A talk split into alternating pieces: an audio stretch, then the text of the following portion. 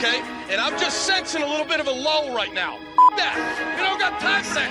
All right, let's go. Crank it. Crank it, Glenn Cross. Woo! Ladies and gentlemen, can I please have your attention?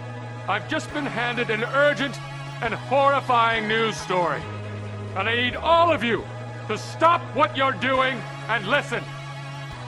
You're listening to Rock Chalk Sports Talk with Derek Johnson and Nick Springer on FM 1017 and 1320 KLWN. Depend on it. Hey, what's happening? Welcome into another edition of Rock Chalk Sports Talk. Derek Johnson with Nick Springer for another edition of RCST here. We're going to be joined on Tuesday, as always, by Matt Tate of Lawrence Journal World at 340, Kevin Flaherty of 24-7 Sports at 440. We got plenty of KU football talk coming at you today. We've got some Lance Leipold presser audio to get to you throughout today's show as well. Derek, huge news. Uh-oh. Huge news. Uh-oh. Huge news. Earlier today, the New York City mayor, Eric Adams, in a press conference, claimed that Kansas doesn't have a brand. Okay? Okay. And listen, I listen, we already know I have a beef with East Coast, and now it, it runs even deeper now. He got up, he hit, the the quote is like, you know, New York has a brand, blah blah blah blah blah. What what does Kansas have? What does Kansas have? First of all, first of all, Eric Adams, Kansas has a 4-0 football team. Does New York have that? They sure don't. No, they don't. They sure don't. Give me a break, man. Come on, get out of here. Mm. Get out of here. so yeah, the beef the beef runs deep with the East Coast now. I already hate Eastern time, and now I've got a bone to pick with Eric Adams. Hey, listen, if he wants to, you know, uh, live in his trash infested, rat filled city, I'll, I'll I'll gladly live here in Kansas. Let him Uh, know. Yeah, not my thing, man. Uh, by the way, this real quick, uh, KU just announced a future opponent for football. I believe this will be their season opener because it's August 31st for 2024. So mark your calendar now against Lindenwood University, which is a member of the Ohio Valley. I, I could have sworn Lindenwood used to be an NAIA program. Yeah, I thought they were like D two or D I, three. and then yeah, I think they moved up to D two. I think they might have just moved up to the Ohio Valley. It says they're in the Ohio Valley now, so Okay. that'll be KU's season opener in 2024. Which, by the way, that's something we haven't even talked about yet. That KU was trying to get out of that Houston game from oh, la- th- yeah. this year, and Houston was like, "No, we're not going to let you. Like, you're going to have to pay this big fine if you do." And KU And just, beat them there, anyway. we just Yeah. went there and beat the snot out of them. You think Houston's sitting there like, crap, we should just let them get out of it. Like, there, there's no way they would have thought KU was going to be this good. No, no. no. But anyway, kind of cool. Uh, the wait is over. DraftKings Sportsbook is here, and the NFL action is in full swing at DraftKings Sportsbook, an official sports betting partner of the NFL. We're talking touchdowns, big plays, and even bigger wins. New customers can bet just $5 on any NFL team to win and get $200 in free bets if they do. I was trying to to go around and, and look at some of the futures for college football and whatnot, figure out what bets that I might want to place at this point in the season. We were talking a little bit about this, I think, off air yesterday. Washington at plus 550 to win the Pac 12. Thoughts on that? They don't. They. Uh, we mentioned this. They they don't play anybody in the Pac-12. They have Oregon and Oregon State on their schedule. They dodge Utah. They dodge USC. They are playing UCLA, which UCLA, while undefeated, is not very good. They're playing them this weekend. I'm pretty sure. Mm-hmm. And then they don't. They have Washington State later in the year for the Apple Cup, which that should be an interesting game. Washington State seems like they're a pretty decent team. They they gave Oregon a run.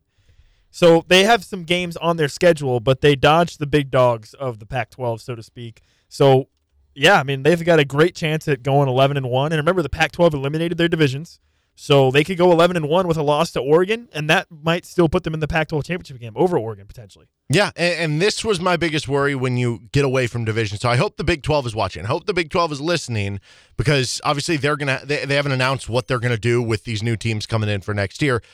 I, I hate this idea of doing the No divisions. Yes, because the whole point is that I get it. Like sometimes you do have unbalanced divisions and you have a better team playing a worse team that had an easier schedule, but at least you have the simple nature of, hey, we got to play everyone in the division, so we decided who the best team was in the division as opposed to this where like what if Washington is really the fourth best team in the Pac-12, but because they didn't have to play, you know, with Utah and USC Yeah. and and those are actually the top two and then And again, if Uh. Oregon if Oregon gets two losses, Yeah. but they beat Washington, they're not in the they're not in the championship. And Oregon's one of the top. Yeah, exactly. So it, it's stupid. I, I don't like that, but could make for Washington uh, on a good bet at DraftKings. Download the DraftKings Sportsbook app now and use promo code KLWN to get $200 in free bets if your team wins when you place a $5 bet on any football game. That's code KLWN only at DraftKings Sportsbook, an official sports betting partner of the NFL. Gambling problem? Getting help is your best bet. Call 800-522-4700. 21 and older, physically present in Kansas. Deposit restrictions apply. Bonus issued is free bets, one boost per eligible game. 10 plus leg required for 100% boost. Opt-in required. Parlay and wagering restrictions apply. Eligibility and terms at DraftKings.com slash football terms. KU sitting at 4 0 now on the season. And something we brought up briefly yesterday that I want to kind of dive into more today is the idea that KU is not winning any of these by like fluky natures or by weird things happening. Like KU hasn't had a game like how the Colts beat the Chiefs. it seems like in years past, a lot of KU's wins over like the big boys, over Power Five opponents, have come on on weird stuff like that. Yeah. That has not happened at all for KU. And I think in fact the Duke game was was kind of the opposite of that, not in terms of Kansas losing the game, but like if Duke would have won that game, you would have kind of pointed to that game and said, "Man, I thought Kansas outplayed them." Yeah. But they ended up winning the game by eight, a game that could have been more. And I know, uh, like Bill Connelly for ESPN SP Plus, he uh, does a lot of like metric stuff and um and work, and and he puts out these like box score things from the game, and for one of them, based on just you know the numbers that happened in the game, what happened in the game, the expected win point margin, I guess I, I kind of worded that weird uh, for Kansas in that game was like 17 points. The expected margin of victory. Yes, there that? we go. That's a much better way of putting it. How does that sound? much more clean.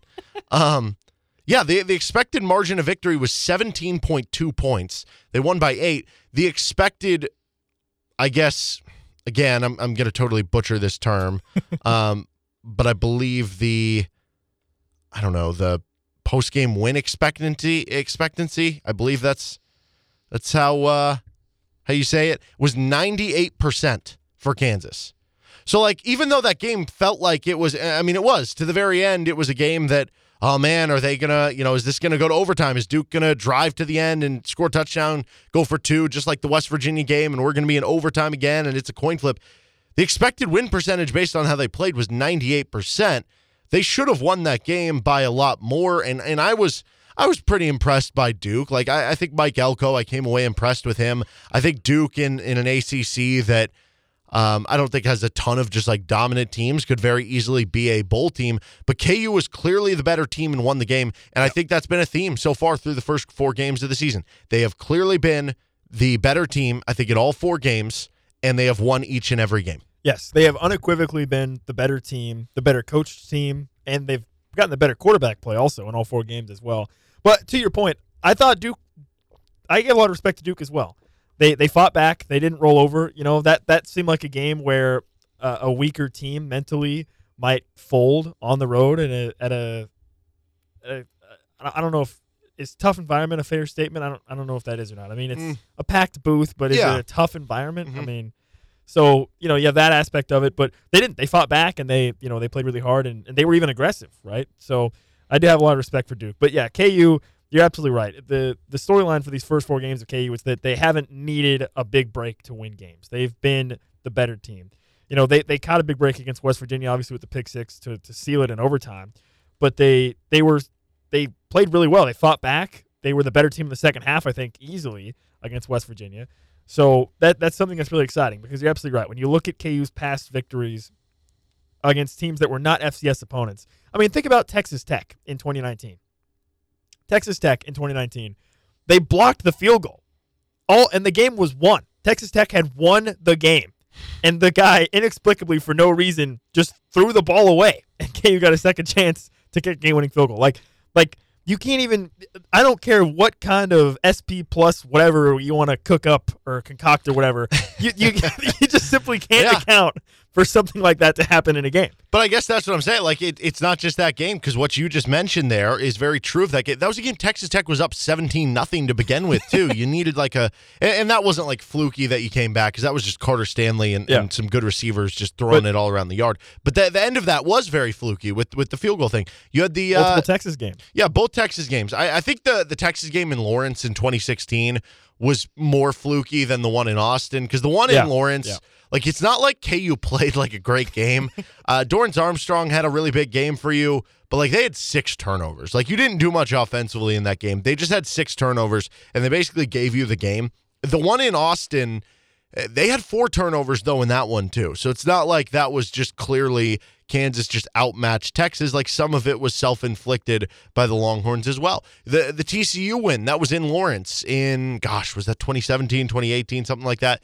Uh, the butt fumble. The, uh, TCU, their running back runs into their own offensive lineman on a goal to go situation, fumbles the ball. KU takes over and wins by like a couple points in that game. Like there are uh, among KU's wins over Power Five schools. There there are only a few that stick out over the last decade where it's like no they they just legitimately won that game. Like Rutgers they beat their brains in although that one you had a lot of turnovers too but uh, you would have been fine even if you didn't. Uh, the Boston College game you just beat their brains in as well. Yep. but there have been so many wins especially in these Big 12 games that for KU they've all just taken the other team messing up more than you just playing well. And I think that's what we're learning about this team coming into this season. This is no longer a situation of okay, Kansas needs to play their A or B game and hope their opponent plays their D or C game. This is now if Kansas plays their A game, it's going to be tough to beat them.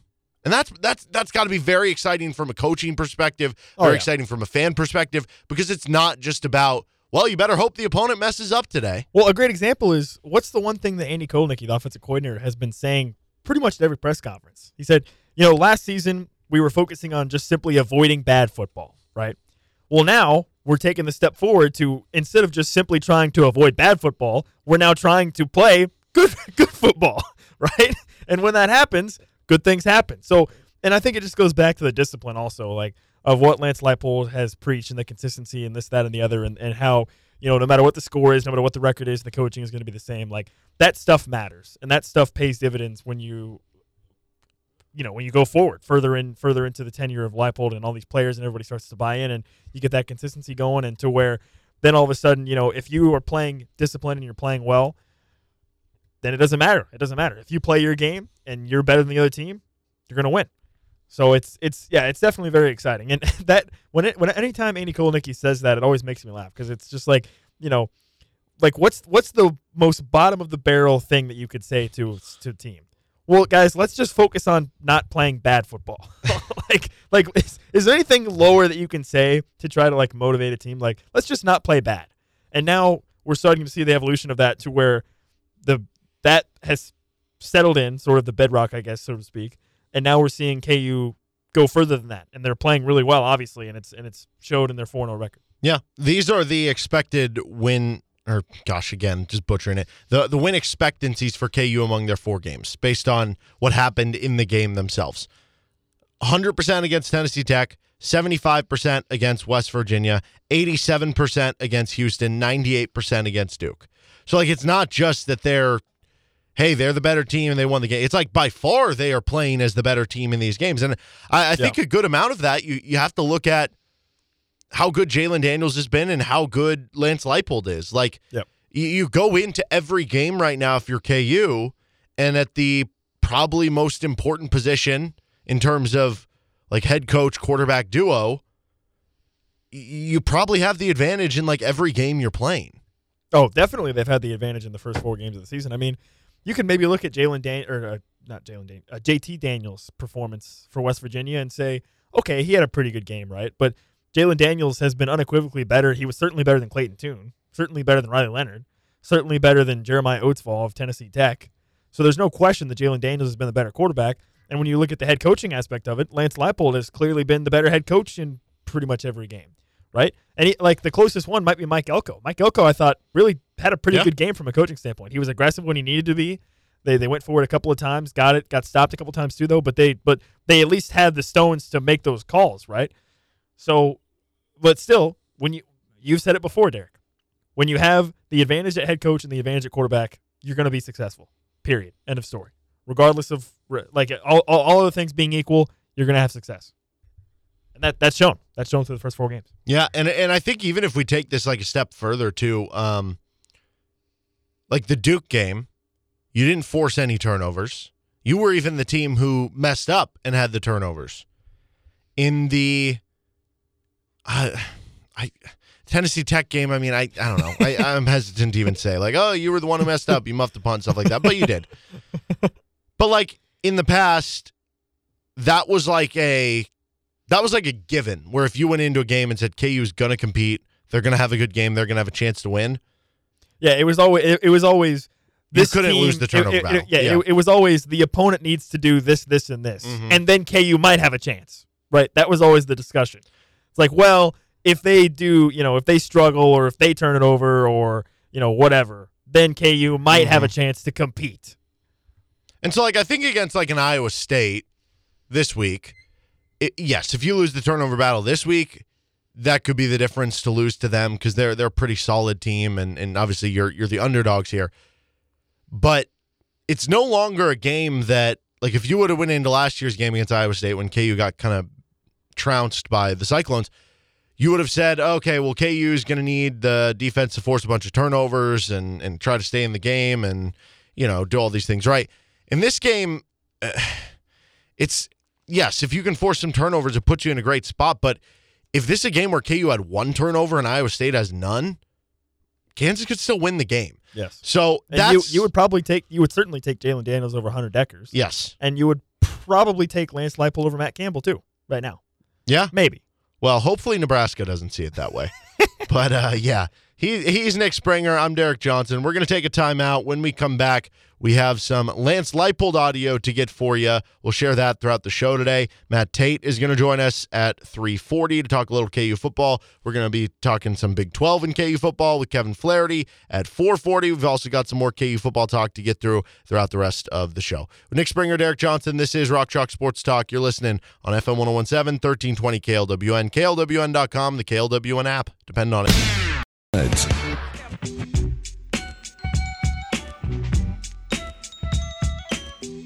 Welcome back in to Rock Chalk Sports Talk here on KLWN.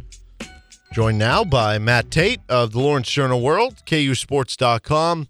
So, Matt, um, KU fans, I know feel a little bit slighted right now by a few things going on. So, which which do you think is the biggest slight to KU football? 11 a.m. game again against TCU, no college game day back to back weeks, or still not being ranked? Which is the most offensive?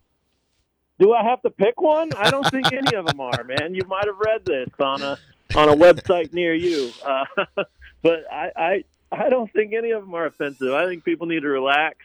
I don't blame them for talking about it and saying, "Well, that sucks." You know, cool would have been great, but um, yeah, you know, like these things aren't done with the idea of, "Well, let's just stick it to KU," or "Let's just really upset Kansas fans. I mean, that, that's not what they're doing. You know, first of all, this is new territory for everybody. So the college game day people um, have to uh, re-enter Lawrence, Kansas onto their football map. You know, this hasn't even been an option for over a decade, and so you know this is new territory, and and so I don't think it's a slight. In fact, I think people should watch game day this weekend um, because I know for certain that they're going to do a nice segment on Kansas football, and and you know that's just as good as as having them here. I mean, I get it, the exposure and and, and the buzz and all that would be really cool, um, but you're still getting your message out there about your program if there's a,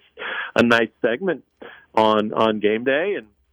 You might even see a familiar face or two on there if you watch. I was to So, say, you were um, uh, looking dapper at media availability today.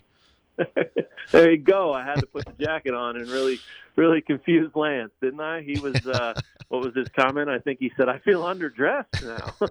so, uh, and I don't know if you saw the end too, but when he walked out, he he, he asked me. He said, "Any special occasion, or you just felt like dressing up?" And I said, "No, you're you're four and zero. This is this is what four and zero looks like, man. Just wait till wait till you see what six and zero looks like." And then, of course, like any head coach that is superstitious and all of that stuff, he rolled his eyes and said, "Geez, just can we can we get to five and zero first? Um, and the good news for Kansas is they can. This is a winnable game this weekend. So there is no slight from the AP voters. It is not. Look, eh, Kansas is number 26 in the country. that is just as good as being number 25 or 24 or 23. And it's a heck of a lot better than being number 118 like they're used to. So, you know, uh, I get it. Everybody likes to jump on those things instantly. Um, and, and if you read the, the thing about the 11 o'clock kickoffs, that's that's not always bad either. I think the 11 o'clock slot sometimes can be better because your game might end up being more watchable or uh, you know not up against other games that are that are going to take the national spotlight away, like a number one team or a number two team or or a, an SEC showdown or something like that. You know, so um, to each his own on that. I'm I'm not going to dog people for you know wanting to be upset about it, um, any of it. But but I do think that's kind of what it is. If if you're that upset about any of those three things, I think you're you're wanting to be upset when my opinion, you should not be upset about anything right now. You should be relishing this 4 0 start and enjoying all things football right now and, and holding on for dear life to see how much longer the ride can last because um, it's possible that it lasts a, a while longer. This could be a, uh, a fun season, let alone just a fun start. All right, I want you to quickly power rank these five different time slots for KU football games then for uh, you can view it however you want for what you think the fan base would enjoy for what you just personally want um 11 a.m well yeah if you want my if you want my media media journalist take it's yeah, it's not even close. I, I will I will handicap it. I'll say 11 a.m. kickoff is Okay. number one. 10:59 kickoff is number two. Uh, 11:01 is number three. I love the 11 o'clock game. I don't care about getting up there early. I can't tailgate anyway, so I wake up, I throw a shower, throw some clothes on, go to the game, cover it, and I'm home in time to enjoy the evening with my my wife and daughter, have some real dinner. Um, uh, yeah, 11 o'clock for me is always and forever the number one time slot. But I will handicap it um, from a different standpoint because people get bored by that and people aren't me and don't care about me. So let's say I will look at it through the eyes of what's best for the program from an exposure standpoint. Can we do that? Yeah, and I think one thing that you're going to have to start, maybe not for this year, but for the future, if if the Big 12 is wanting to expand into another time zone and you have BYU in the league, I want you to also consider that KU could be playing in that, like, you know, I guess it'll be Big 12 after dark time uh, zone as well. Yeah. Okay. Fair. Yeah, that's good to know. Uh, because yeah, I actually did leave off in my in my blog about the time zone thing, or sorry, about the time slot thing. I, I did mention how you know 11 o'clock is is 11 in the in, in the Midwest, obviously, and and noon out east, and then 10 in the Mountain Time Zone. And somebody uh, somebody mentioned in the comments that well, hey, I'm I'm on the West Coast, and you know that's nine o'clock out here, but it doesn't bother me because I get up at six o'clock in the morning or whatever, you know. So I didn't intend to leave him out, but I did quickly pivot and say that, well, you know, right now, as of today, there is no Big 12 program in the uh, Western Pacific time zone, so that was why I did it. And I tried to make it look like I was, you know, doing it on purpose and really thinking that through, but I, I really did just kind of get lazy there. But I'm okay with that, man. It's uh, KU's four and zero in football, and this whole thing's new. So if I'm lazy, so be it. That's new too. Okay. Let's Uh, go. I want to. I want to rank them. I'm Okay. ready. So here's the ones I got for you 11 a.m., 2.30. Okay. I'll give you a 6 o'clock, 9 o'clock, and then Friday night. So you have five to choose from. Ooh, interesting. Um, okay, I'm going to put 230 in the number one spot. I like that a lot. I think when I think college football um, historically and, and as a as a fan of the sport growing up and all that stuff, that was always to me the the big game. Um, you know, there's there's some some real buzz around primetime night games and stuff like that too, but um, I always felt like 230 was like you had to wait for it a little bit. If it was a TV game, you know, like back in back in my childhood, I was, you know, I would watch anytime Miami and Florida State played each other. For instance, you know, when that was 2:30, that always felt like the sweet spot. That was like you wanted to watch that game all day, or, or Oklahoma, Nebraska, or Oklahoma, or I mean Colorado, Nebraska. Those were those were big local, you know, Big Eight, Big Twelve type rivalry games that were always fun and kind of. I remember just anticipating that so much, and you didn't have to wait all day, which can drive you crazy, but you did wait a long enough for that. You know, it felt like you earned it at that point. So I'm going to put 230 in there um, as the number one. I, I'm going to put six on Saturday as number two um, because I I do think all those things about the primetime vibe, you know, under the lights.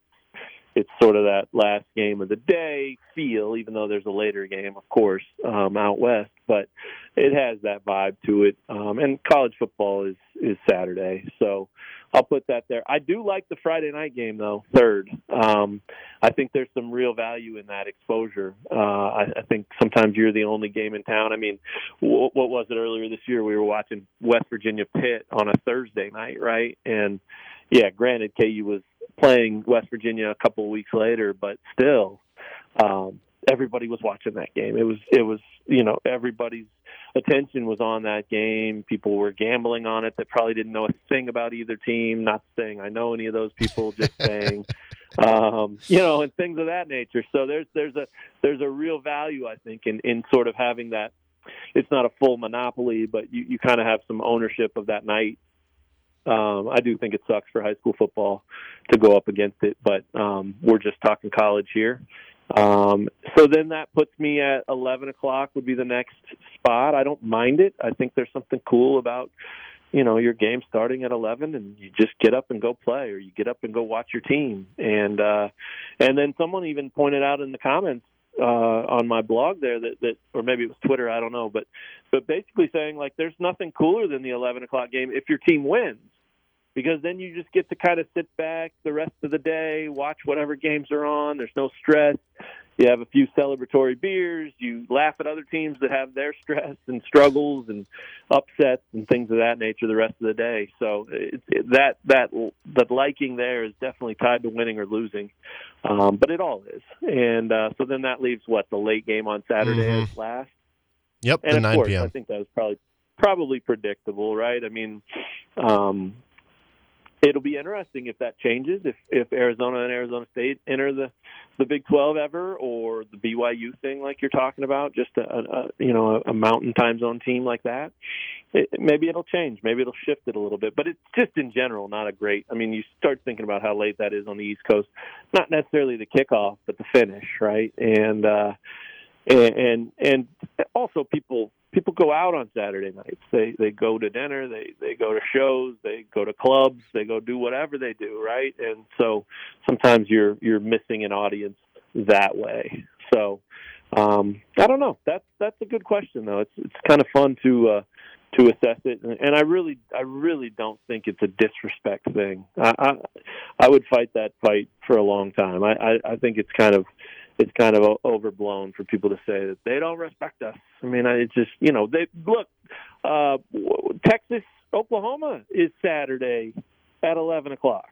I mean, come on. I don't think it's this Saturday. I think it's next. But but they're disrespecting those programs. No way. That's not what's happening. That's just the time slot that it that it needed to to you know get the best ratings and and uh you know obviously that plays into it too the ratings game and and these networks doing battle and and picking their spots and all that stuff so um yeah it's crazy that we're even talking about this because this has not been a topic for a number of years Matt KU's 4 0. They're two games away from a bowl game. I'm curious, do you think there's a possibility we start to fall into this trap of calling every game from here on, on out the most important game of the season for KU because they're so close to reaching this this goal of becoming a, bowl eligible team?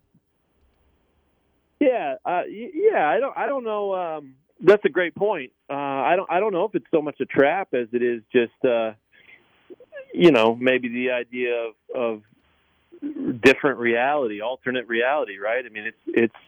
Uh, I don't.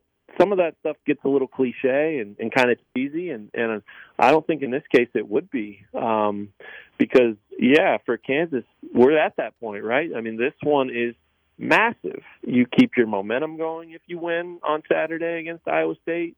You uh, you get to five wins, which then puts you on the brink of the unthinkable. Um, and so that makes Saturday really big. If you lose Saturday, Do you lose all your momentum? Is that the start of the downfall for the rest of the season? Is it the beginning of the end? I mean, you know, there's a lot of there's a lot of things that could come with that or not, but but you you'd have to introduce them into the equation if you lose. So, um, and then and then yeah, you know, you win that one, and and then the next one's every one of them will be massive until you do win again because what six wins represents and what it means for your program in the future. So, um, I, you know, I, I don't. I, I thought it was really interesting today that Lance kind of addressed, and I asked the question. I don't really remember even what I asked, but but his answer took it down this path, and he was talking about distractions, and I thought it was interesting that he he addressed that that he's you know sort of having these conversations um, here and there anyway with with some of the players or maybe the entire team about handling these distractions and and working through them because when you have success, they don't go away. You know, they they become constant, and and if you have real success like this, and if they were to go five and zero or six and zero or whatever, um, they just grow, right? I mean, like I said, the, the the game day people were in town today. Um, now that's not a distraction for the entire team necessarily, but it's part of it, and and it's it's it's you know different eyes on you and and and I don't know that it necessarily means more pressure but it certainly could um, and so I, I thought that was interesting that, that he mentioned that and, and shows that he's on top of it. And I think it's important to address it if you're him. Um, so, so that would just be another distraction is sort of the, the idea of, of this next game being the biggest game. But the good thing for Kansas is, and, and from what I can gather and, and what I've learned about Lance so far, um, you know, they really do treat every game and every opponent the same way. It's the same approach Sunday through Friday, and and they work it, and they game plan, and they prepare, and they try to keep their heads down, and they try to work, and um, and they try to block out the noise, and, and so easier said than done sometimes, but I, I think the fact that that's what's expected, and that's how they've always gone about it. Um, I do think that can help a great deal. So, um, yeah, it'll be interesting to see, especially if it extends beyond just four and zero. Oh. Four and zero oh is a great start. Five and zero is even better. Six and zero is even better, right? I mean, it just gets bigger and, and grows and grows and grows from that point on. So uh, we'll have to see. Uh, we'll have to see what comes. Well, Matt, uh, I'm curious. These are two things that you're going to be paying attention to here coming up, uh, especially in the month of October. Uh, what are you going to be entertained by more? Continuing to watch Nathaniel Hackett do things as a coach, or seeing Shaq rap at late night? I didn't know where that was going. That's tough. Uh, I'll I, will i will be honest. I think it's great that Shaq's coming. Um, you know, look whether he connects with the younger generation or is you know the same as Lil Yachty or or whatever, um, whatever. I don't care, and, and I'm old. That's fine. But but uh, but Shaq's a big freaking deal. No pun intended. I mean that dude is a legend. I think it's He's Big Diesel, not Big Deal.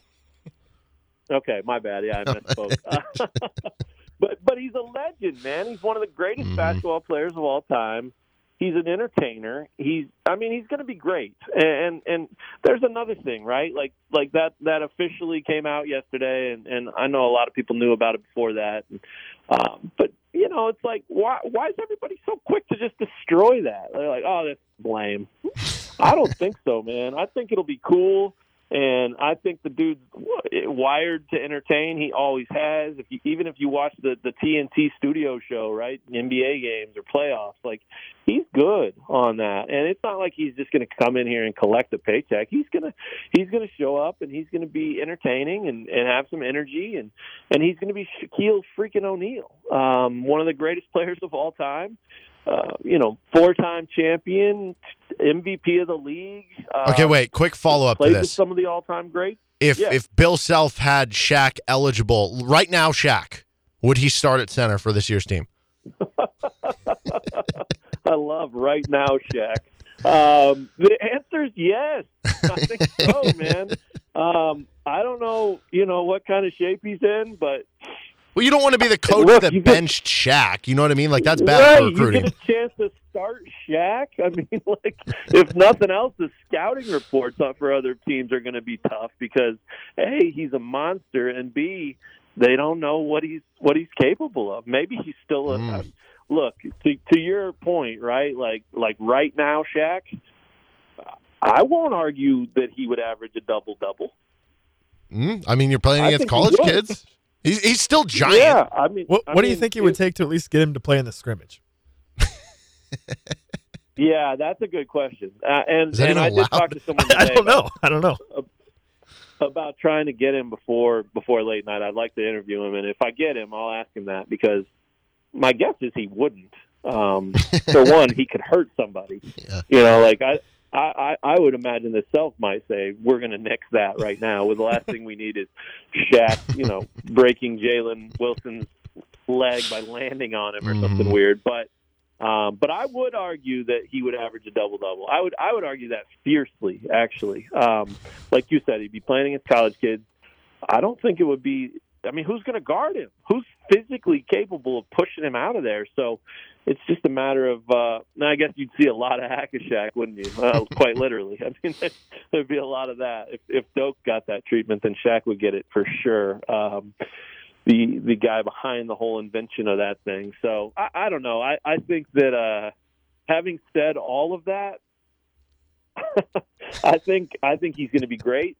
But I think I would still rather watch Nathaniel Hackett coach right now. Oh, wow. um, because I just, I mean, like, I think Shaq's going to be really entertaining, but I think it's going to be just weird, right? Like, we're so used to it being a certain thing. If, if, if anything, like, I don't know, maybe we should handicap it from from the standpoint of like, okay, here are the last ten late night performers. Which which one of these will Shaq be better than, Mm. or will he be worse than? Right? And like I think he'll be better than Run DMC was last year, and, and I didn't think they were terrible. I just think it was kind of it was kind of stale. It was it was what it was what it was. They had fun.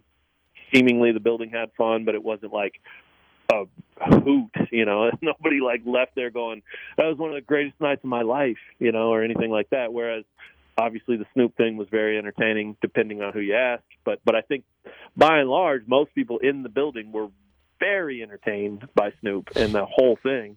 Um, and then you know, Lil Yachty was was good. Um, he he blew my mind. Um, I I thought he was way better than I expected. Uh, I would probably I would probably handicap it at Shaq being better than Tech N9ne and maybe better than 2 Chainz. Uh, I'm expecting that, but I don't know that he'll be as good as Snoop or Lil Yachty. Um, and I can't really think before that. Um, it should it shouldn't be that hard, but um, I don't really remember um, before Tech N9ne. Maybe they stopped doing performers for a while. Is that right? I, I can't remember much past that either. But uh, yeah, I yeah.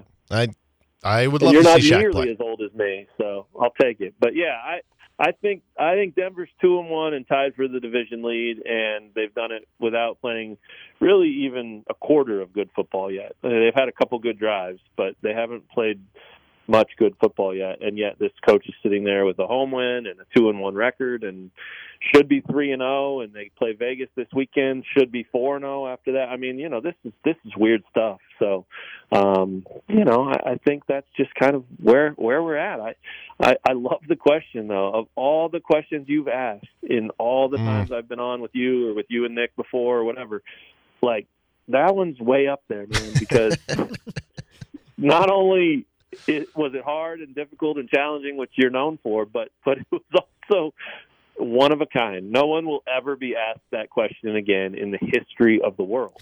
Well, glad I can give you some unique No way. But hey, Matt, I appreciate the time as always, man. And uh, I'll see you tomorrow. And uh, have a good rest of your week. Sounds great. Thank you guys. Appreciate it. And uh, yeah, you do the same, man. Enjoy. All right, that's Matt Tate. Check out all his work. Lawrence Journal World, KUSports.com. This is Rock Chalk Sports Talk. One hour down, two to go.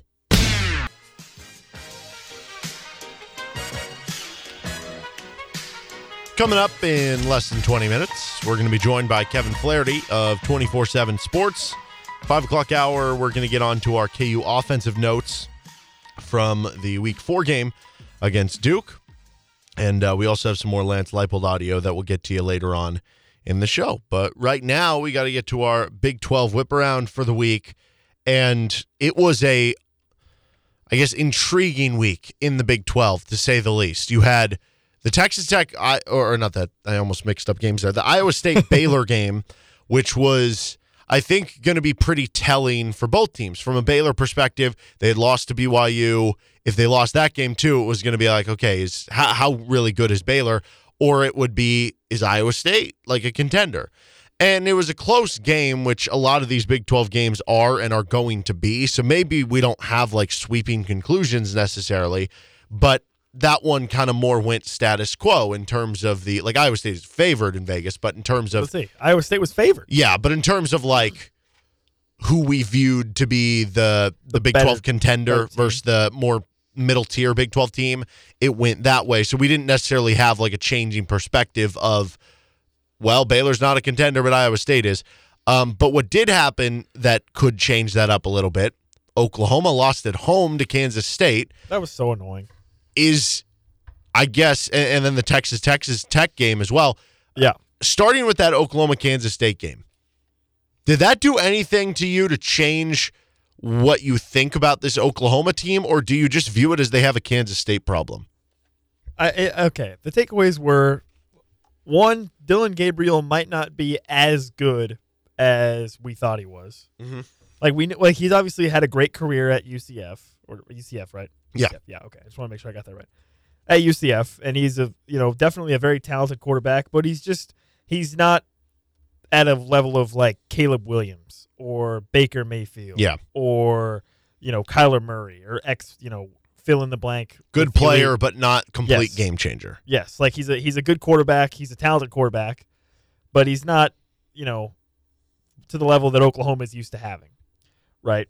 So that was one of my big takeaways. And also the other takeaway was clearly the Oklahoma defense is not 100% fixed, which after their performances earlier in the season, I think there were some people that were willing to maybe make that statement that Brent Venables had fixed them.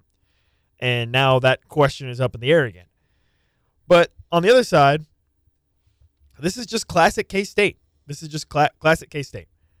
Get beat by Tulane week before you go on the road Oklahoma, and then you just play the greatest game of your all time against Oklahoma. That's just classic K State. That's who that's who they are. I mean, they kind of own Oklahoma right now. Uh, yes, yes. So again, I don't I don't know if I take this as just like it's just some weird matchup or do we take it as now Kansas I mean, State I just had a weird game against Tulane and they are a Big 12 contender.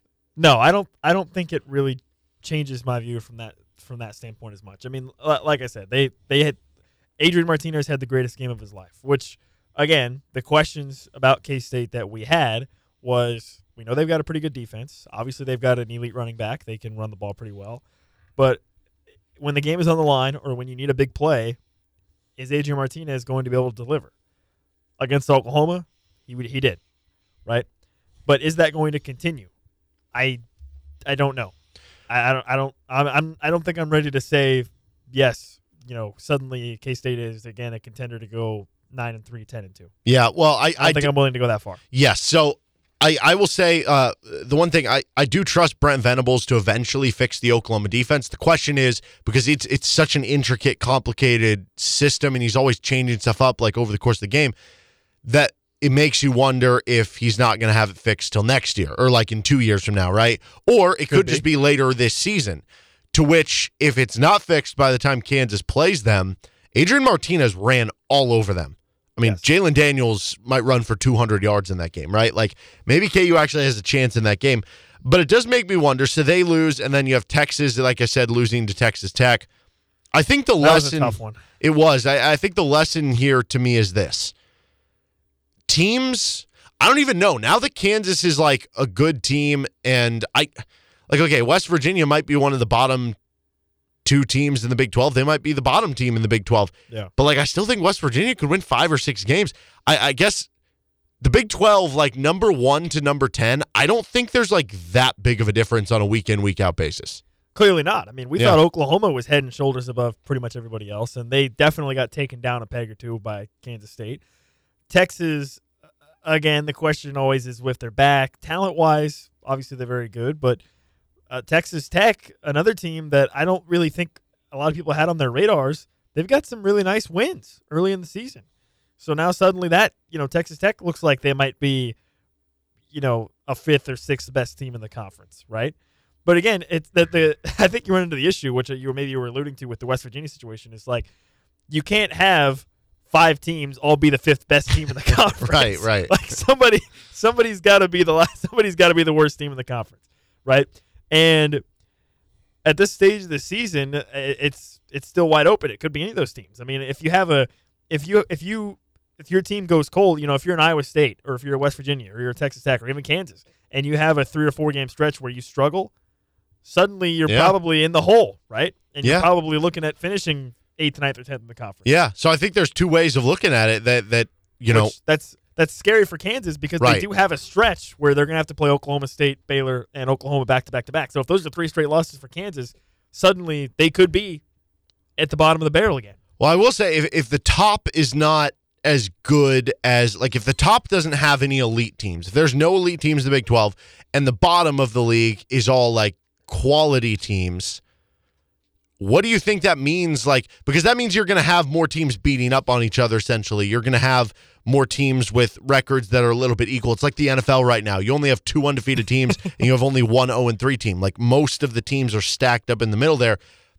What do you think the team who wins the Big 12 their record looks like? Like is there is there a situation where the two teams playing for the Big 12 title maybe it's like a 9 and 3 versus an 8 and 4 team? I think Is that crazy? No, I don't think that's I don't think that's crazy at all. Because who's to say that Oklahoma State couldn't beat Oklahoma? Who's to say that Oklahoma State couldn't beat Baylor? Who's to say that, that O- Baylor couldn't beat Oklahoma? Or, you know, that K State ends up losing two or three games against Baylor or Oklahoma State. And then who's to say that Kansas doesn't upset Oklahoma State? Or upset, you know, or suddenly Texas Tech is looking like a pretty a, a pretty you know, tough opponent, right? Who's to say they don't take a win from Baylor or something like that? And then all of a sudden, you're right, you do have, you know, four or five teams that are between nine and three and seven and five or whatever, and then you do have that situation with the Big Twelve title. So, yeah, I don't know. I mean, this is interesting because I, are we overreacting, Derek? Because before the bef- before the season, we were like, man, the Big Twelve kind of wide open. Then last week we were talking about okay, well, Oklahoma's the best team, so it's not as wide open as we thought. Oklahoma and then everybody else. Which I don't know why we did that because it's not like they beat anyone good You're right. up until that point. They beat Nebraska. They beat Nebraska by 50, but it's Nebraska. And now, now we're sitting here have to walk back our Oklahoma take because now all of a sudden we're back to square one, where the Big 12 it turns out is kind of wide open, which is what we thought to begin with. Yeah, and I mean, who knows? Oklahoma could shake this off and finish ten and two. That would not be like surprising. Baylor could go on a run and finish ten and two. That would not be surprising. But I definitely think we're going to have everybody kind of beat up on each other. I I kind of do think that the winner of the conference, I think at least has two losses, but I I am kind of leaning toward three right now. Uh, and also, by the way, with OU losing to K State, Texas losing to Texas Tech, is the KU K State game is that a better game than the Red River or whatever they call it now? The Red River rivalry? They never changed Is the it real? it. It, I thought it used to be like the Red River Shootout, and then it was like the Oh. Red River something else, and then it was the I don't No, know. I always thought it was the Red River Let's see. I'm gonna look up the history on this. Or Red River Showdown, maybe? Is that what it was for a little bit? And then it was I think it was like River the? Showdown and the Shootout. No, now it's the Showdown. Oh, I like rivalry better. I agree. You get the 'Cause you get the- alliteration, yeah, you get the triple R's, Red River rivalry. Let's see. That's what I always thought it was. I'm going to still call it that if that's all right with you. yeah, it says the game was formerly called the Red River Shootout. Lame. Then, for the hundredth game in 2005, the game was officially renamed the Red River Rivalry. There we go. out of a desire not to convey an attitude of condoning gun violence. Then, oh, in 2014, it became the Red River Showdown. what? This is super confusing. That's Just so. Why did one. they do that? so the Red River, also- whatever you want to call it. Also, shootout. I mean, I guess with the violence thing, but like it's you. But it's only you if have you games where you call it a exactly, exactly. It's only if you a game a converse it that way. Anyway, nonetheless, Well, I like rivalry the most, so I'm gonna. I'm gonna. Okay, I'm gonna, cool with it. I'm gonna choose to call it that. But, but yes, to, we digress. The the sunflower showdown suddenly, like I said, could be. is it the Sunflower Showdown or sh- Sunflower Shootout? Well, a I'm just joking. but yeah, it's suddenly. Well, listen. Again, we talked about. I mentioned this to you earlier. What if it's five and six KU and five and six K State? That seems unlikely now. K State's probably going to win more than have more than five games at that point. But Okay, but, eight and three KU versus eight and three K State. Winner goes to the Big 12 championship game. exactly. Like Mm. that's not that's not that crazy that that something like that could happen. It's a little crazy. Okay, But yeah, I don't know. uh, by the way, where because uh, we've kind of talked about this, like Jalon Daniels. It, it seems like the conversation that we've had on this show, different guests, like You've heard Kevin Flaherty, who we're going to have on here in a few minutes, say, I think Jalon Daniels is the best quarterback in the Big 12. I think he is too. I think, is this conversation starting to become like it's not just that Jalon Daniels is the best, but it's like, it's very clearly, clearly the best. You know what I mean? Yeah, him with a bullet. Yeah. Well, I, I mean, again, I think Dillon Gabriel would have been the only other guy. I mean, again, I think the, Spencer Sanders is interesting because he's got the most experience at the Big 12 level, but again, he's like he's kind of inconsistent. You know, what do is he? What what really is he? But yeah, but and then you got Dillon Gabriel, and that's that's about it. I mean, is anybody else even really even close to being in the discussion at this point? Mm, I mean, if Adrian Martinez did that every week, but I mean, like if- he's if Quinn, inconsistent. If Quinn Ewers was healthy, obviously he might be, would yeah. in the discussion, but he can't be. Blake this- Shapen has looked pretty good so far. He's been okay. But Hunter Dekkers yeah. has ten Is, uh, touchdowns and five interceptions. yeah. eh, you know. Yeah, you're you're right. I, I, it almost is by default. It's it's not just because of that. Like Jalon has clearly earned Yes. it to be in that discussion, but I like I don't know if you saw, but he has the highest QBR through three games. Uh, or I, his so his QBR is like ninety-seven to three games. That's like the same as Baker Mayfield, his Heisman season. yeah, it was like I think it was uh, Jalen Hurts and Bryce Jalen Young Hurts, yeah. through four games. It was it was highest- around there. yeah. Yeah. yeah, Yeah. Of those guys, so he's he's been pretty incredible. All right, we're gonna take a time out here. When we come back, we're gonna be joined by Kevin Flaherty of twenty four seven Sports. Talk a little more Big Twelve KU football. That on the other side, Nick Springer. I'm Derek Johnson. You're listening to Rock Chalk Sports Talk on KLWN. Depend on it. 20 till 5 here on Rock Chalk Sports Talk with Nick Springer. I'm Derek Johnson on another edition of RCST. Kevin Flaherty of 24 7 Sports now joins us on the show. Oklahoma beats Kansas State. Texas loses to Texas Tech. Uh, we had Baylor beat Iowa State in a close game. What the heck do we make of the Big 12 now? How would you figure out the top tier? Is is it just all 10 teams are in the same tier?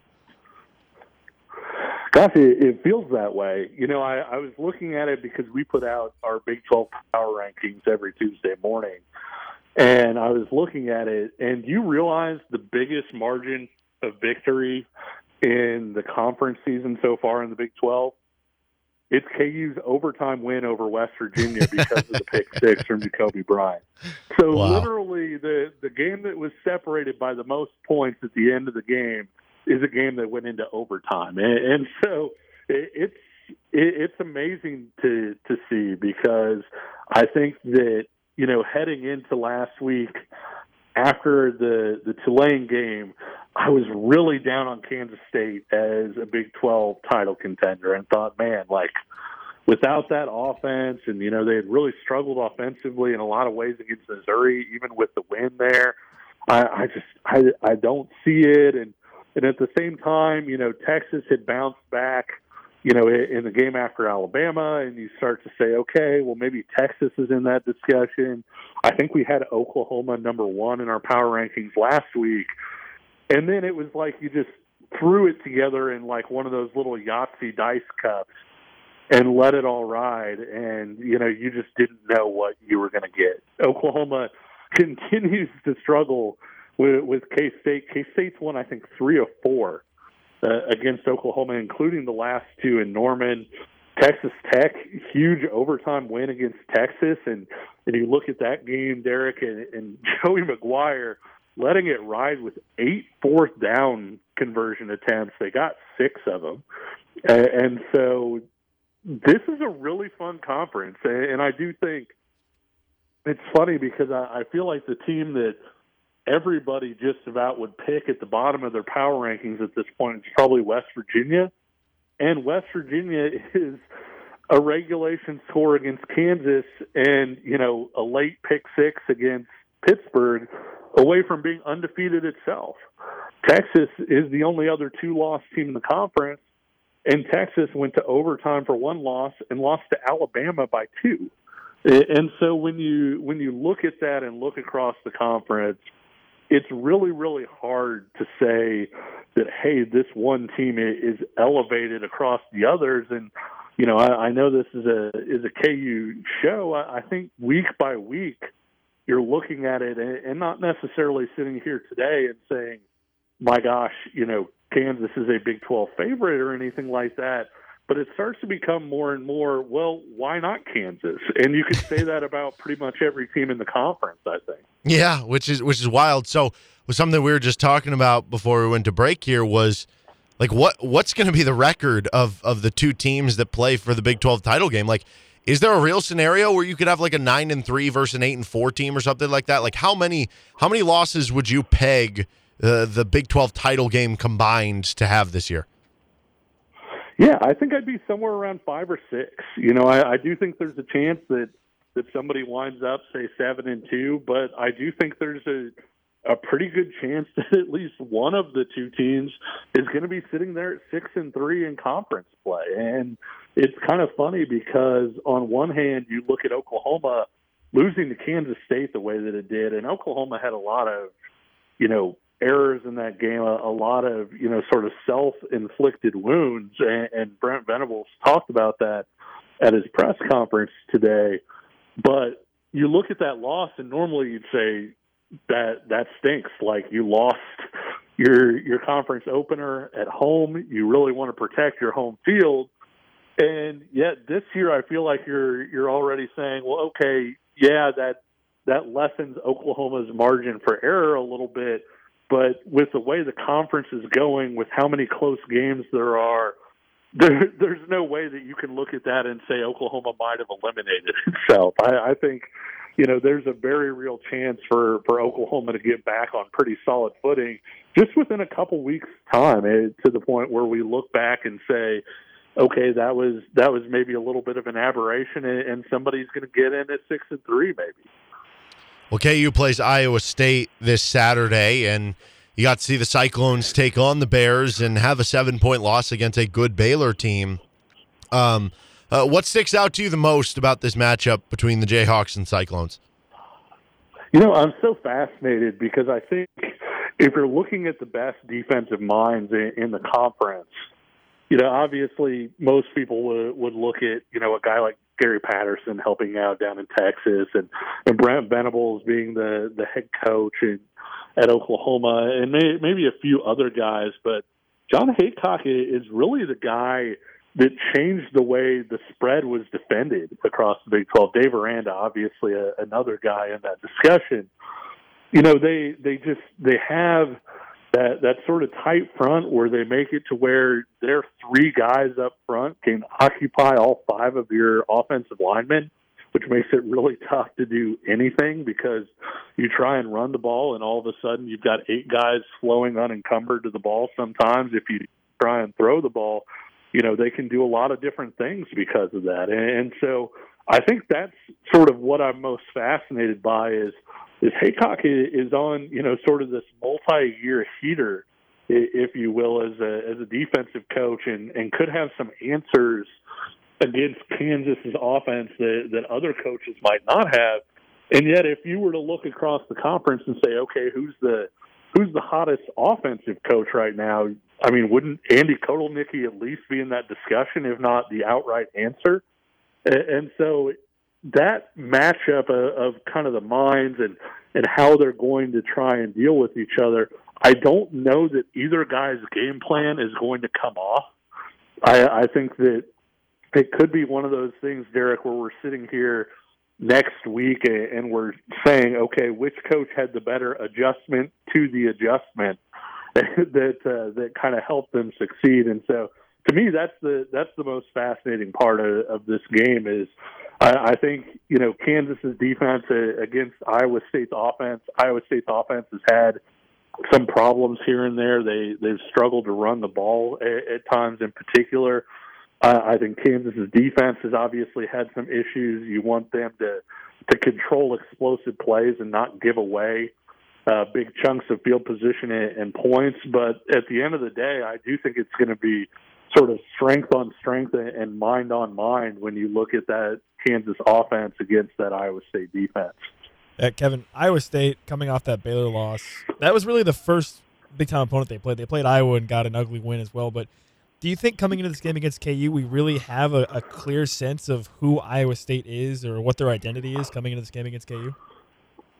No, I don't think so. And I think that's one of the things that makes this game interesting, Nick, is I think that when you look at, at Iowa State, and I said this going into the season, Iowa State's recruited at a level I think higher than what a lot of people realize, and a lot of those guys are still they're still younger guys. It's not this year's junior class or this year's senior class. They're guys further down the roster. They're freshmen, redshirt freshmen, sophomores. And so I don't think that Iowa State is really going to be quote unquote Iowa State where we know, hey, this is who this team is until November. And so if you're looking at this from a Kansas point of view and saying, okay, when would we rather play Iowa State? Yes, Kansas is going to get better over the course of the season, but at the same time, I almost think this is when Kansas would want to play Iowa State because I'm not sure Iowa State is entirely sure where Iowa State's bread is buttered right now at this point. And we could look at the depth chart for the Cyclones, you know, two months from now, and you could have a smattering of different names or, or guys elevated or moved down or whatever, uh, just based on those two months' time. And so, yeah, I, I don't think Iowa State is uh, is where it's going to be just yet, and I do think that that makes this a little bit more interesting from a Kansas perspective as well. Yeah, kind of to your point, do you think that gives KU a bit of an advantage? Because I think we know what KU is at this point, and they're playing really well. So, is is that to their advantage at, at this point in the season? Yeah, I think so, and I think that Kansas's offensive identity. I, I think we've we've kind of discovered that, and I think that we've seen the way that Kotelnicki has kind of worked counters to the the original actions, right? Like you you start weighing a little too much into the triple option. Well, here's an end around going the other way if you're not being sound with your defense. And so Kansas knows that, but also you look at heading into the season and, and people kind of forget this. I think Kansas was always going to make a big jump from last year to this year just because last year early in the season they were still putting stuff in. I mean, they were still teaching their system within the season because they didn't get a spring. And so to get a full off season, you were going to see a jump. And then Kansas returned more starters than anybody else in the Big 12. They they had the highest number of returning starters.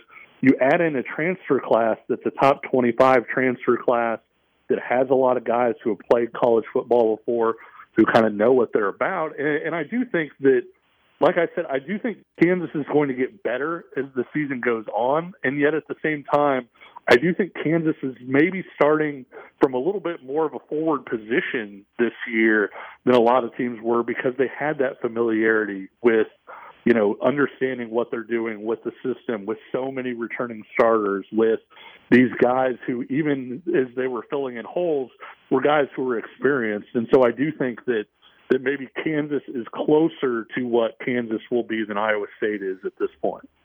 So if you had to, I guess, rank where the Kansas offense as a full unit ranks amongst Big 12 teams, on the contrary, where the Iowa State defense ranks among Big 12 teams, are both of those units in kind of that upper echelon tier in the conference?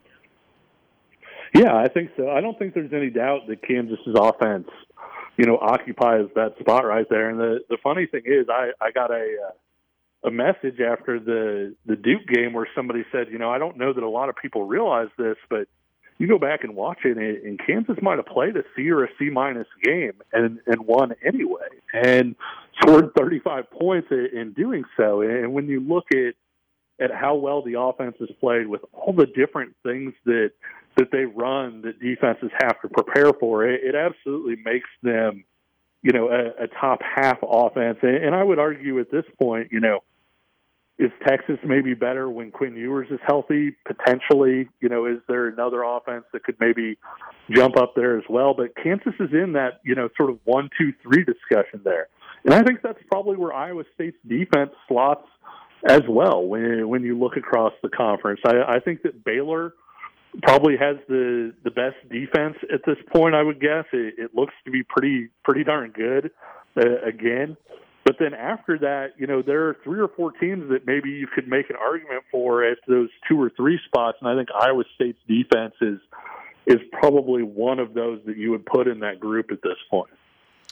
Well, from a local recruiting perspective, with this 4 0 start, there were a ton of recruits who were at the KU football game against Duke with the sold out crowd and whatnot.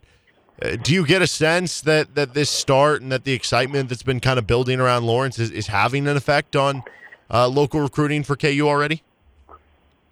Yeah, I think so. You know, I, I thought Mark Mangino maybe put it the best, and it was, you know, around 2003 or 2004, and he didn't say, "Hey, we we got a whole bunch more kids because we started winning," but he did say there weren't nearly as many doors slammed in my face, you know, because of, of where they were in a program, and I think that's what you're starting to see now. It's not necessarily hey, by the end of this season, Kansas is going to have five of the top 10 guys in the state for this class.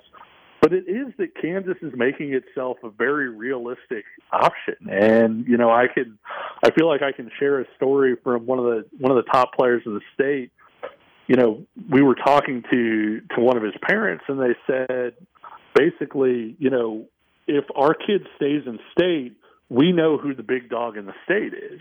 And this was, you know, last season, even when we were talking to them. And so when you hear somebody say something like that, you immediately think, okay, Kansas's chances to get that guy, they, they aren't really high.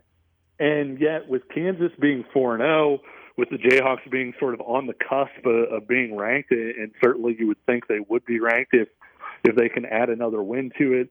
And just with the improvement and people actually being able to tangibly look at it and say, okay, this program has gotten significantly better.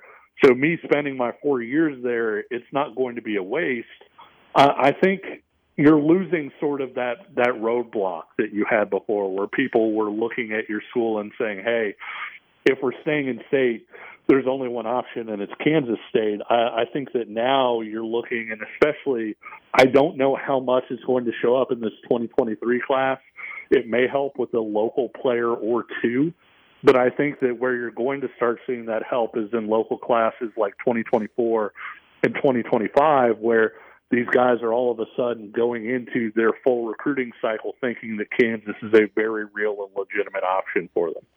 Well, amid all the KU uh, hype and everything, we, we barely even got to talk about Jamari McDowell yesterday, KU basketball's latest commit there, four star kid. And um, I, I don't know, he's, he's ranked 42nd on the 24 7 specific recruiting page, but he's down to 77th on the composite. Uh, what's kind of created such differing opinions there? Like, is that something where uh, they're just I, I don't know, like a rise is coming or a drop is coming. Like, uh, what do you think is kind of going on in the rankings in that situation? You know, there are a few different things that that could kind of lead to that. I mean, the, on one hand, you could say, hey, certain people prize certain traits more than others. And, and in some cases, Derek, it's as simple as maybe we updated our rankings more recently, which we did update our rankings fairly recently, and somebody hasn't made a change to to kind of bump a guy like that up. I know that you know this doesn't necessarily pertain specifically to this one, but there's that narrative out there that you know Ochai Agbaji got bumped up to where he was because he committed to Kansas, and that's not true.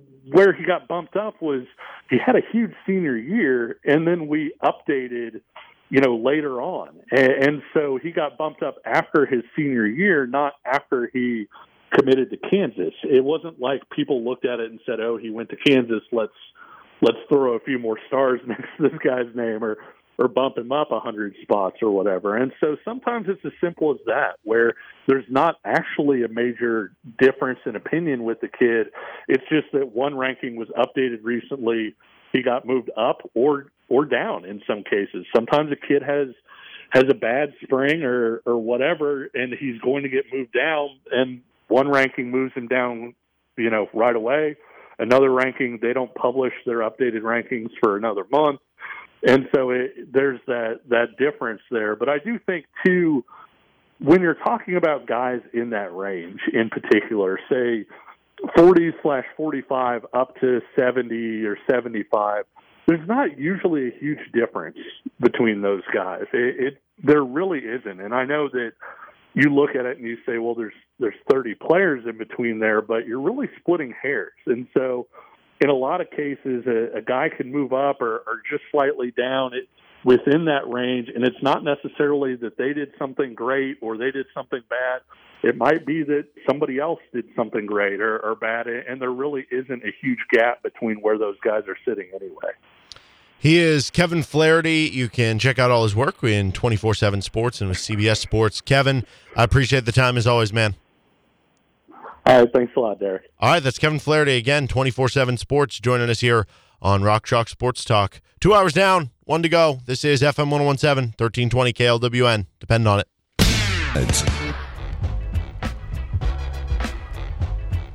Five o'clock hour here on Rock Chalk Sports Talk with Nick Springer. I'm Derek Johnson on another edition of RCST. Starting uh, tomorrow, they're going to have this Prime House Direct gigantic truckload event out at the Menards in Topeka from 8 a.m. to 7 p.m. every day, Wednesday through Saturday, in the parking lot there. You can go out and you're going to save a bunch of money on some of these great loads of meat.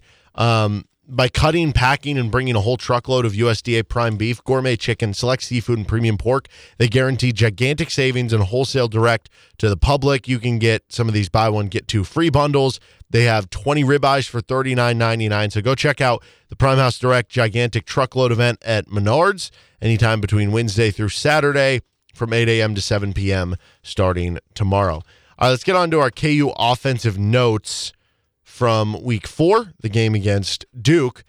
Let's just get the negatives out of the way real quick because obviously, for the most part, it was positives. Um, fumbling issues continue to be a thing for this team. They haven't always lost them. So, like in the first game, Sevion Morrison lost a fumble. The second game against West Virginia, Daniel Hishaw almost lost a fumble right by the goal line. Then the third game, Daniel Hishaw almost lost another fumble against Duke. Devin Neal did lose a fumble. That's now four straight weeks. One of the running backs has fumbled the football. That can't continue moving forward. Yeah, that's not good. That's Mhm. not what you want. That's not what you want out of your running backs. By the way, on this note, this is not related to KU, but I don't know if you saw, and I, I mean, this is just one of those things. It's like, okay, whatever. Bijan Robinson, after the game against Texas Tech, supposedly he carried Yeah. a football around him, with him all day, like on campus to class around and like asking people to, oh, try to punch it out, try to try to punch it out, guys, and nobody could punch it out. So like, okay, whatever, like cool. You still fumbled and lost the game. I just thought that was kind of, I, I I think it's kind of silly, to be honest. I think it'd be really funny if like eight students like cornered Bijan Robinson and like circled around him.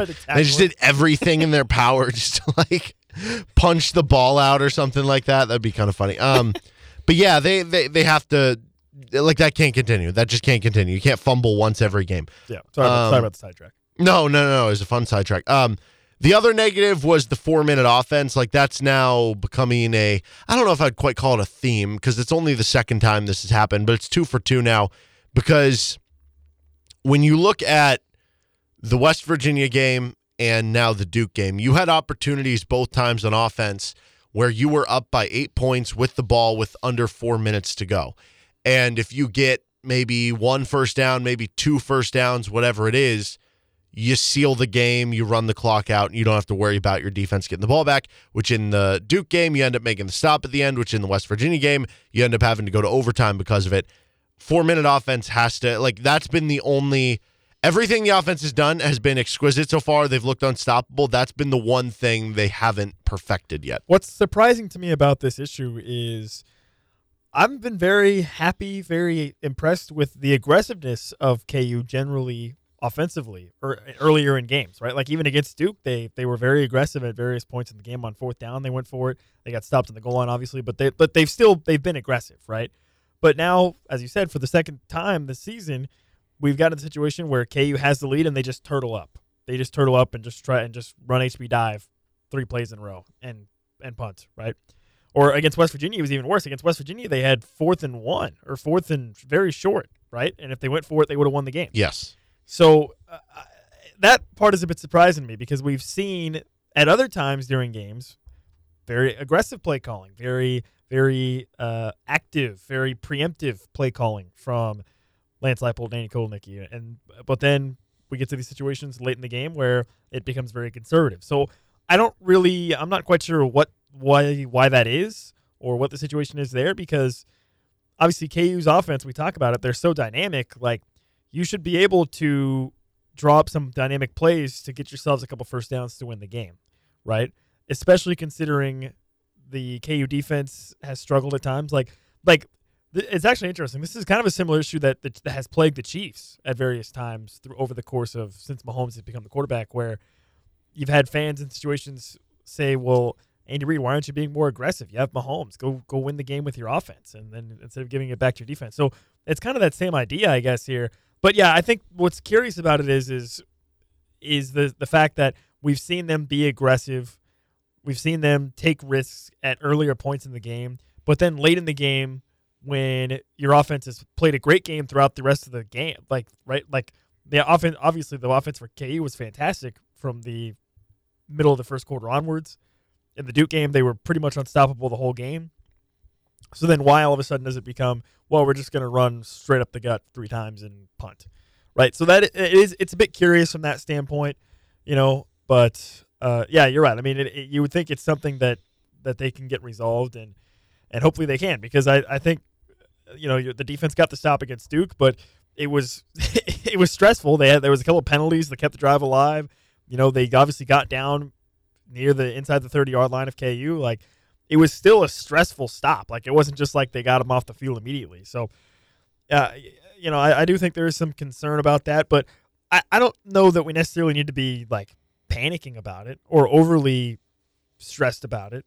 Um, but it is something to, to keep in mind. And, and I wonder if Lance Leipold and Andy Kotelnicki are having these conversations of, hey, maybe we do need to be more aggressive. Maybe we do need to go ahead and just trust our offense here and, you know, call up some plays that we think are going to maybe catch a defense off guard instead of just running HB dive. Yes.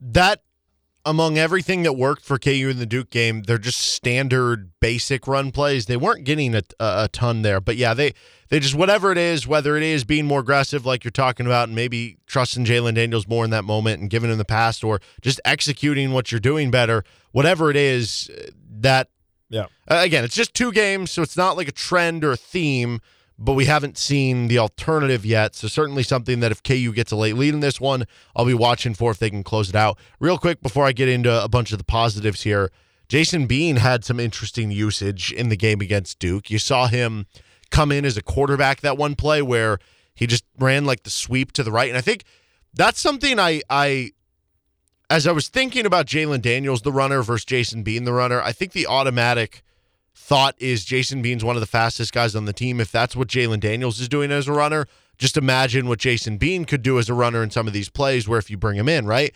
But I think the biggest difference to me between Jalon and Jason Bean as a runner, Jalon's more willing to, I think, go up the middle and take a hit. Whereas with Bean, it's more about trying to get to the outside and and that you know there's there's going to be times that works. Yeah. Um, but then you also saw him in as a like running back essentially on one play. I wonder how much of what they showed was just trying to put something on tape to get Iowa State to worry about something versus maybe just because remember in the Tennessee Tech game, we only saw them run the triple option Like- a handful of yeah, times, like maybe. Barely at all. Exactly. But they did run it a few times, which I think looking back on now was almost them using it as like an audition to just be like, hey, let's make sure we can at least run this a couple times in the game. what if they're going to use a bigger Jason Bean package this week against Iowa State and that was them just being like, hey, let's let's just try to like kink out any iron or, See, that's whatever, iron out any kinks here. I, I didn't read into the Jason Bean usage. I, I actually read, read it the other way. So we talked about this yesterday. You know, Jalon Daniels came up a bit slow after a hit on a running play in the first quarter and then didn't really run that much afterwards. So the Jason Bean plays, I was interpreting it as okay, we want to run an option play here, but we don't want to run Jalon Daniels right now. So we're going to bring in Jason Bean to run an option and then take him out. That was kind of my read on it, which maybe it was wrong. Maybe could be wrong. No, wrong. I mean that could be right too. know. Like uh, keep hits away from Jalon yeah, Daniels. because because again, like like I said, Jalon Daniels after he got up slow from that hit, it was like mid to late first quarter. I want to say they they didn't run any more option plays with Jason Daniels or with uh, Jalon Daniels. They didn't he didn't he didn't run at all either. He never scrambled or anything at all either until basically the fourth quarter. And I read that as okay, you know, he was took he took a hit and was kind of slow getting up. You know, maybe he's got a little discomfort, so they're trying to you know not run with him as much. And then and then they brought in Jason Bean, and the plays that they brought in Jason Bean, he only ran the option. So my read on it was okay. They wanted to run a quarterback option, but they didn't want to run Jalon Daniels because he's not 100. percent So they brought in Jason Bean. Maybe that's wrong. I don't know. But uh, also, it could serve both purposes. Maybe they do want to incorporate more of Jason Bean. And, and you know, I think it could be very possible that Jason Bean ends up being a guy where they bring him in as like a running back and then they run the triple option where you pitch it to him and he could throw, right? Like that's a that's that would be a cool that would play. be very cool. that play. would be a cool play I'm all for that. where you run a you know you run a speed option with Jalon and Jason and then he uh, he can pitch it to Jason. As long as you're behind can- the line, yeah. Exactly, and he can throw. You know, so so I, I think there's the pot. There's definitely some interesting possibilities with something along the lines of something like that. And with the creativity of Andy Kotelnicki, I can only imagine what he's dreaming up of using them as. You know, so but I don't know. It is curious. Yeah, I like that. Okay, so the biggest positives here, you mentioned with Andy Kotelnicki just there. Um, so impressed with his play designs, the the guys coming in motion, the formation usage, the the personnel usage, the play calling. Like it has just been exquisite so far for what he has done. He just seemingly is putting everybody in the best position to succeed. And we've we've spent all this time talking about Lance Leipold, possibly, you know, with Nebraska and all that stuff. Like, you're gonna have to do just as much work right now to fend off jobs from wanting to hire Andy Kotelnicki. Yeah, yeah, that is true with, with what he's been able to do, and, and yeah, it's it's very impressive. And obviously, Jalon Daniels has been outstanding, and there's no denying that. But you're right; it, it also is is play play design, right? And I, I think Andy Kotelnicki always mentions this, and, and and it's very true, right? Somebody inevitably, uh, I think after the Houston game, you know, somebody asked him like, "Oh, you know, what, you know, the the play to Torry Locklin, you know, you designed that up, whatever, right?" And Andy Kotelnicki always gives the same answer, and it's a fair answer. He's very true. He says, "You know, listen, it's only a great play because it worked.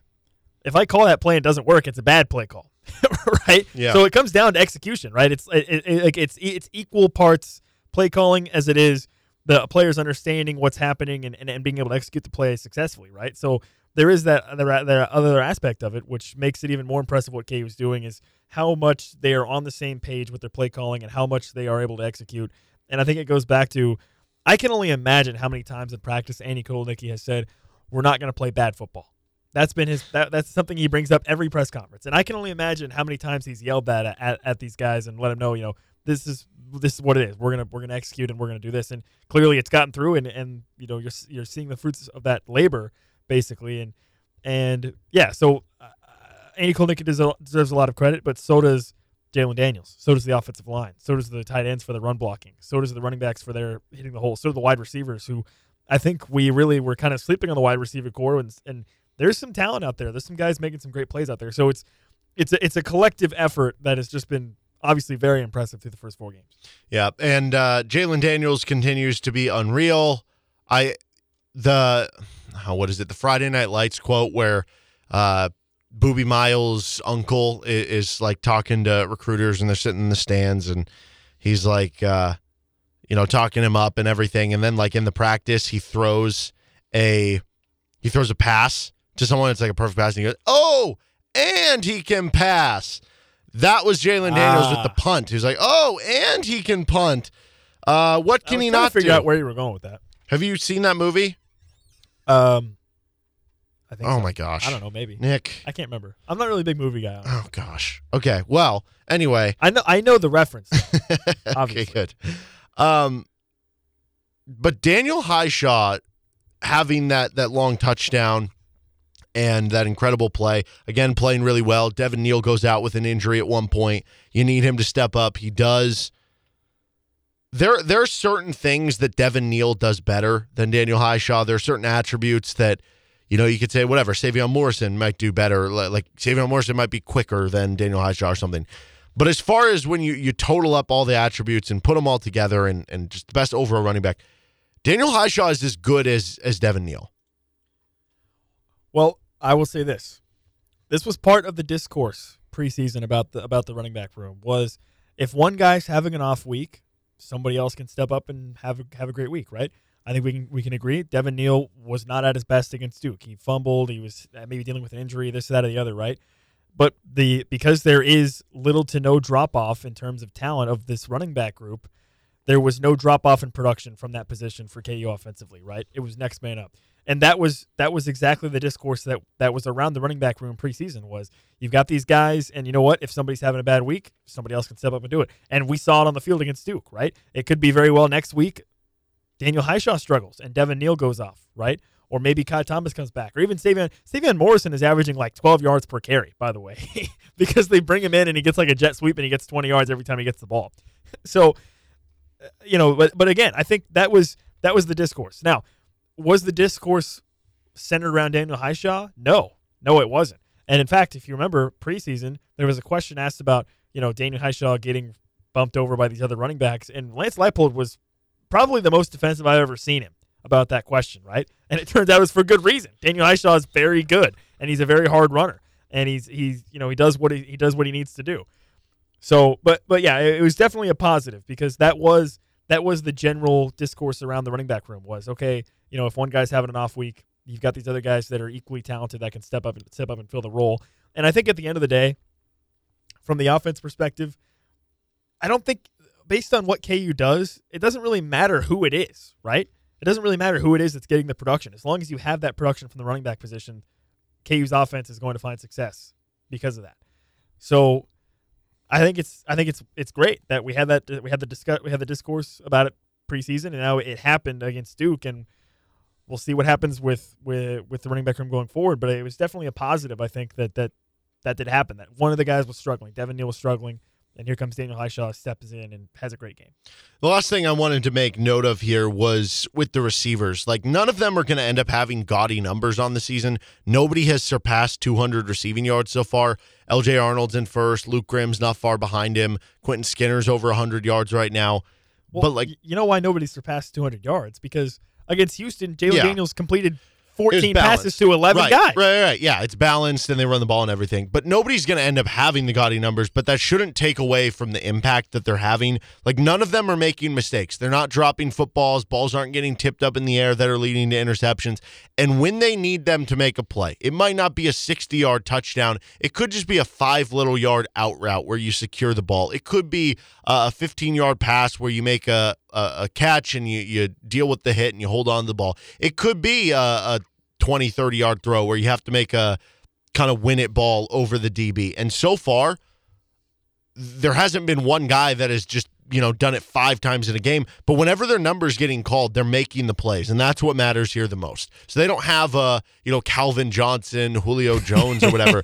but like all these guys are making the most of their plays. And and I think um that speaks to the job that honestly the the new receivers coach has kind of done, but also that maybe they had more talent there than we thought in the preseason. Yeah, I think we definitely slept on the mm-hmm. wide receiving group because I think unequivocally we decided that, that was pretty far and away the the quote unquote weakest position position group on on the offense. And I mean, I, you might still say that that might still be true, but it's not because of what they're you know it's not a lack of what they're doing. You know what I mean? It's just the other the other position groups in the offense have been performing so well. So yeah, I, I think we have to be very impressed with wide receivers and certainly give them credit for what they've done because it's been like I said, the, the, the production has been there when it's been asked of them, and it's it's been really nice to see. I think.